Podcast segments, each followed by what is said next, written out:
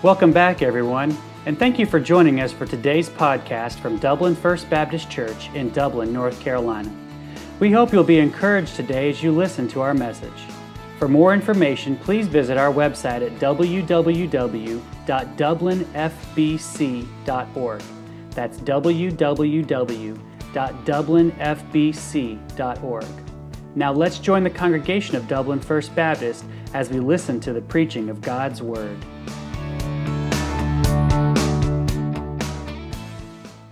Psalm 107. I think it was May 17th or May 24th. Uh, it was a long time ago when we were last here in Psalm 107. I had, I had intended to do the whole psalm um, that evening, but we paused on verse 32 and uh, we concluded that service with uh, a time of testimony of praise and thanks to God. Do you remember that? Um, we did that because four different times here in Psalm 107, uh, in the first 32 verses, we were told this Oh, that men would praise the Lord for his goodness and for his wonderful works to the children of men. And then verse 32 said this Let them exalt him also in the congregation of the people and praise him in the assembly of the elders. So I thought, well, we better do that.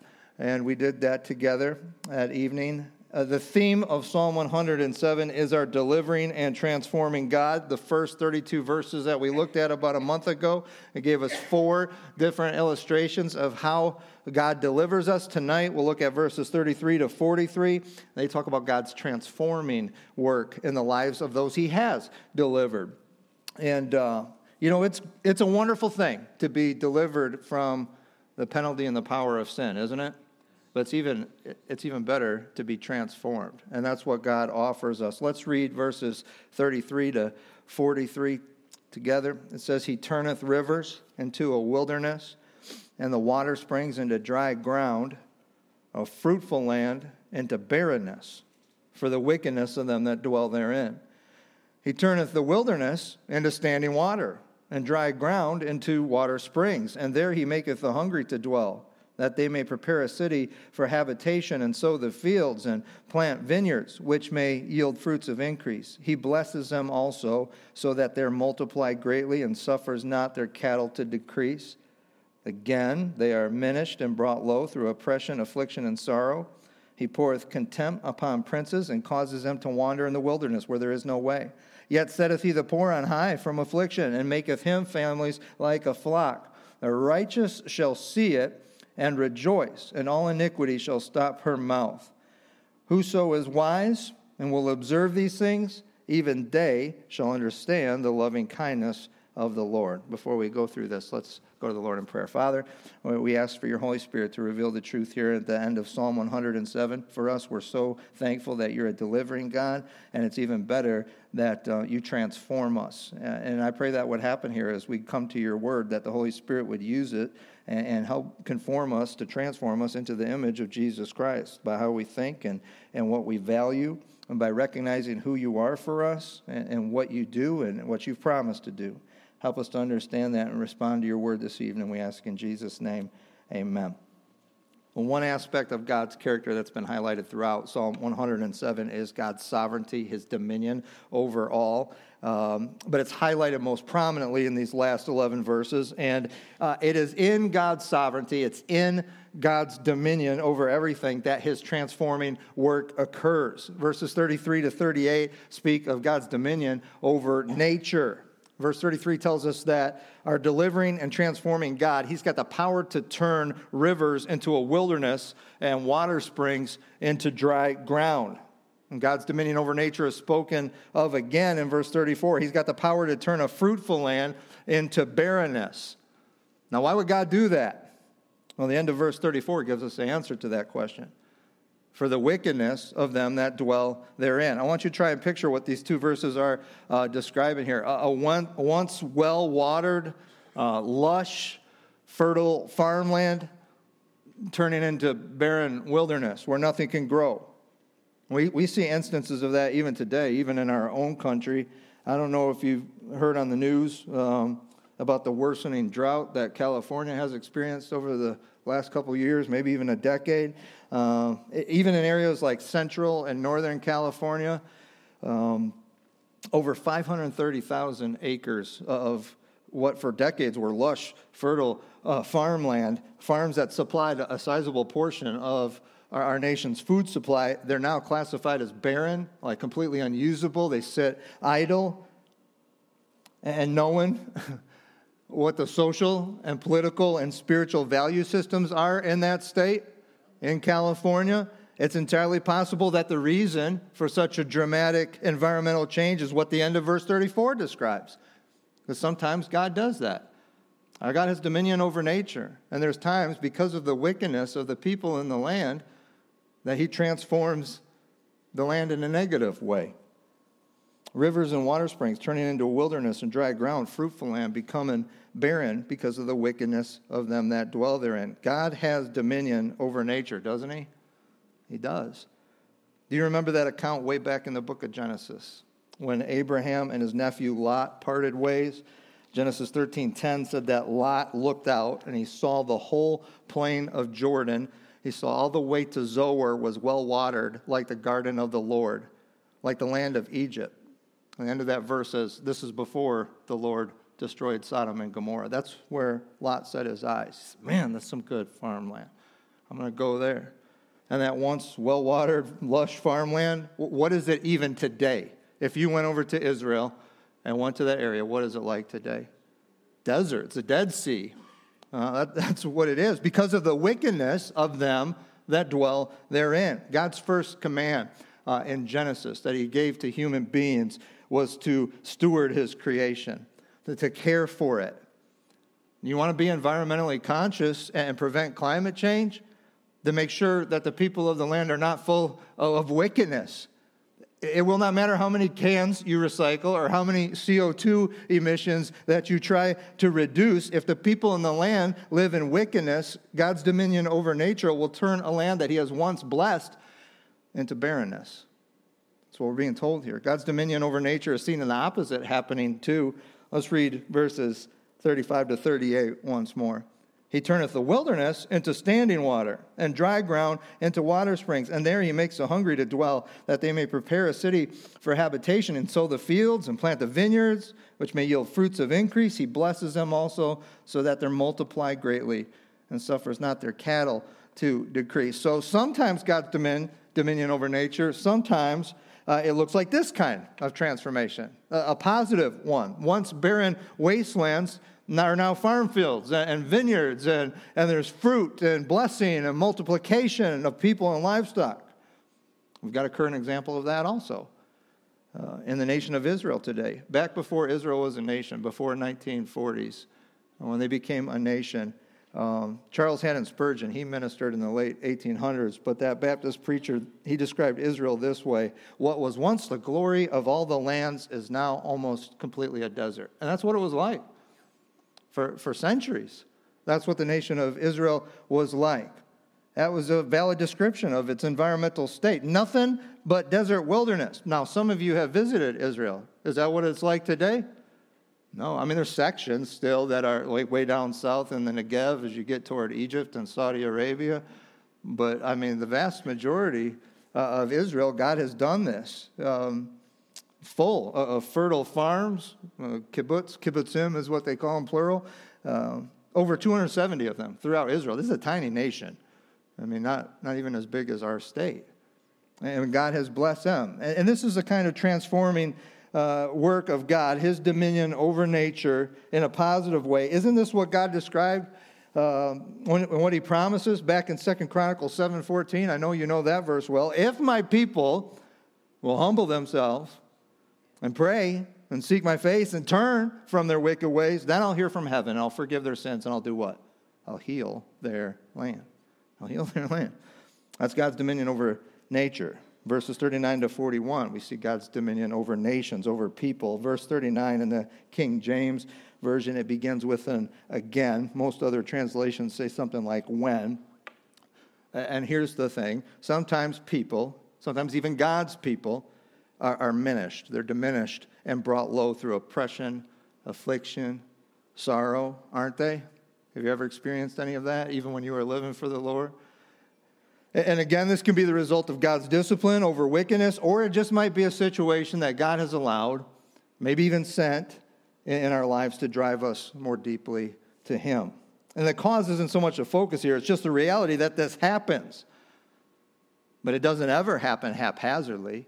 It isn't a matter of fate or, bad luck for us. God has dominion over nations, over people's lives. Uh, when oppression, affliction, or sorrow is our lot from the Lord, we can be sure that He will do what He says He does in verses 40 and 41. He will transform people's lives. Those who are oppressors and um, sources of injustice, well, He will pour contempt on them and cause them to wander in wilderness where there is no way. So it says in verse 40. And what does he do? What does God do to those who are unjustly oppressed? Verse 41 says that our God who has dominion over nations, he sets the poor, I'm not talking about financially poor, um, he sets the needy, the helpless, those who have no other hope but him, who put their faith solely in him. He sets them on high from affliction, protecting them from it, delivering them through it. And he makes uh, them to have families like a flock. What an incredible picture, uh, uh, a description of God's design in the church of Jesus Christ. I mean, I know y'all have family, but y'all have family here, right? Look at this. You look around here. You've got this family here. And God's people back then, God's people today, we have our ups and downs, don't we? Just like is described in these two verses. As men change, so do their circumstances. Uh, just like the power of God, just like the transforming work of God that's evidenced by his dominion over nature, we also see it here in his dominion over nations. Uh, I think we can all agree that many times lately it seems like our world is falling apart. You might watch the news and you're like, what is going on? I was just talking to Miss Brenda about that, something crazy that's been going on, even here in Fayetteville, or something that's planned. Um, I don't disagree, but I think faith would see it differently that, that things are not falling apart, they're falling into place just as God said they would. He's predicted all of this. This is what would happen prior to his return. Um, what makes faith and seeing things this way um, not always easy is that many times God's dominion over nature and nations, God's transforming work, many times it takes time, doesn't it? It's not always as fast as we want it to occur. I want you to think about God's transforming work in your own life, Christian. Has it not taken time? I hope it has. I hope that you look back and you are a different person today than you were last year, a decade ago, when, when you were young. I hope that's the case. Um, we have a God who describes himself in Isaiah 55 as having ways and thoughts that are higher than ours. We have a God who's worthy of our faith and trust in his ways and his thoughts, even when we don't understand it. We have a God who created time, and he operates inside of that creation, and um, he acts within it, but he also exists outside of it. And so let us never be so faithless that we demand God do his transforming work on our time schedule. Let us never be so untrusting of God that we assume his dominion over nature or over nations is limited because we think we know better than him about what needs to be done or when it needs to be done. Has he ever failed? Not once. Never failed.